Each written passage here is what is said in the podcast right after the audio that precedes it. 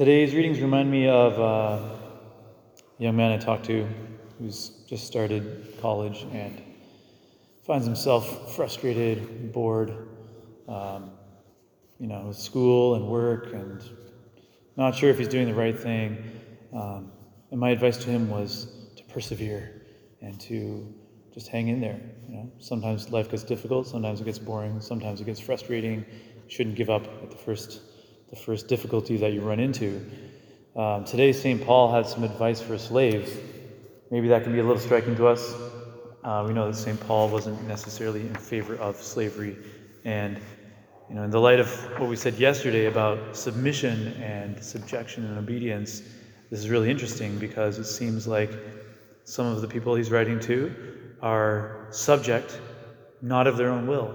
And yet, St. Paul kind of gives them the same advice of turning their subjection, turning their, their obedience and their submissiveness into something virtuous, into something that they freely offer up to God as if it were God's will. Um, this might be a bit of a stretch, but I believe that in a way, all of us in our lives at times find ourselves feeling like slaves, like we're, like we're stuck doing something that we don't really want to do we wake up in the morning, we have to go to work, we've got to do our normal daily tasks, and they're tough, and it's boring, and you know, can be monotonous.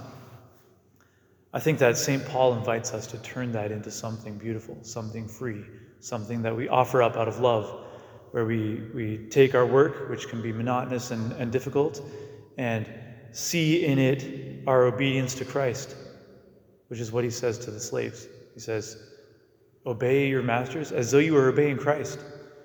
Turn that into an act of obedience, an act of following, of following our Lord. It's a way of taking something which can be uh, oppressive to us and transforming it into, into love. I think that's, that's great to keep in mind when, when you know, your studies or your, or your work is difficult. See the hand of God in what He's given you, in the difficult things that you have to, you have to uh, put up with. Um, I'm really inspired when I see people putting up with hard things all the time. Like when, when it gets a little colder and it starts to snow a little bit, and you still see kids riding their bike to school. You know, when I moved here from Texas, I was shocked by that. I was like, wow, these these Canadians, you know. But for a kid who grew up in Canada, it's like, you know, I can still ride my bike even though there's a little bit of snow on the ground, right? Um, I think that even though they might not be have any religious motive to it, there is a little bit of wisdom in that, of the wisdom of accepting what God has put in your life, accepting the circumstances that God has has given you as part of his will for you. Which means that you can turn really difficult things or really even painful things into a loving act of obedience towards God the Father, towards Jesus Christ. Because you see that He put it here he gave me snow and gave me a bike and gave me a certain distance I have to take to get to school. So I embrace that and I do it out of love.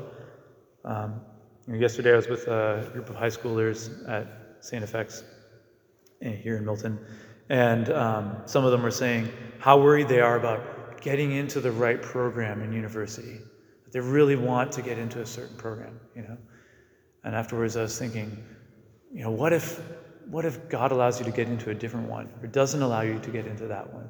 And then you get into one that was less than what you really wanted or not exactly what you had really planned for yourself. Well, I think that wisdom requires of us to embrace the things that God puts in our life, even if it's not ideal, and, and to, to live with it. Embrace it even though it's hard. And that certainly ties into the gospel today, which is about going through the narrow door. Um, the narrow door requires sacrifice, it requires striving. It's not easy to go through the narrow door. So, God's path for us in our life is going to be hard, and we've got to learn to embrace it. Jesus' way is the way that requires making ourselves smaller. Just one last thought attached to this idea is that I was uh, reading a book, um, one of these kind of books that gives you advice on, on your personal relations with other people. And um, the author says that everyone deep down is selfish like a little baby. You know, when you're little babies, you think that you're the center of the universe, and really, uh, everybody grows up and still thinks they're the center of the universe. You know, I think that that's kind of a maybe true on a worldly sense, but Christ invites us to a different way. Christ invites us to the way that requires uh, forgetting about ourselves and requires putting ourselves last. And I think the narrow door in the gospel is a way of looking at that, uh, a way of, of expressing that. That in order to get through the narrow door, you need to make yourself smaller.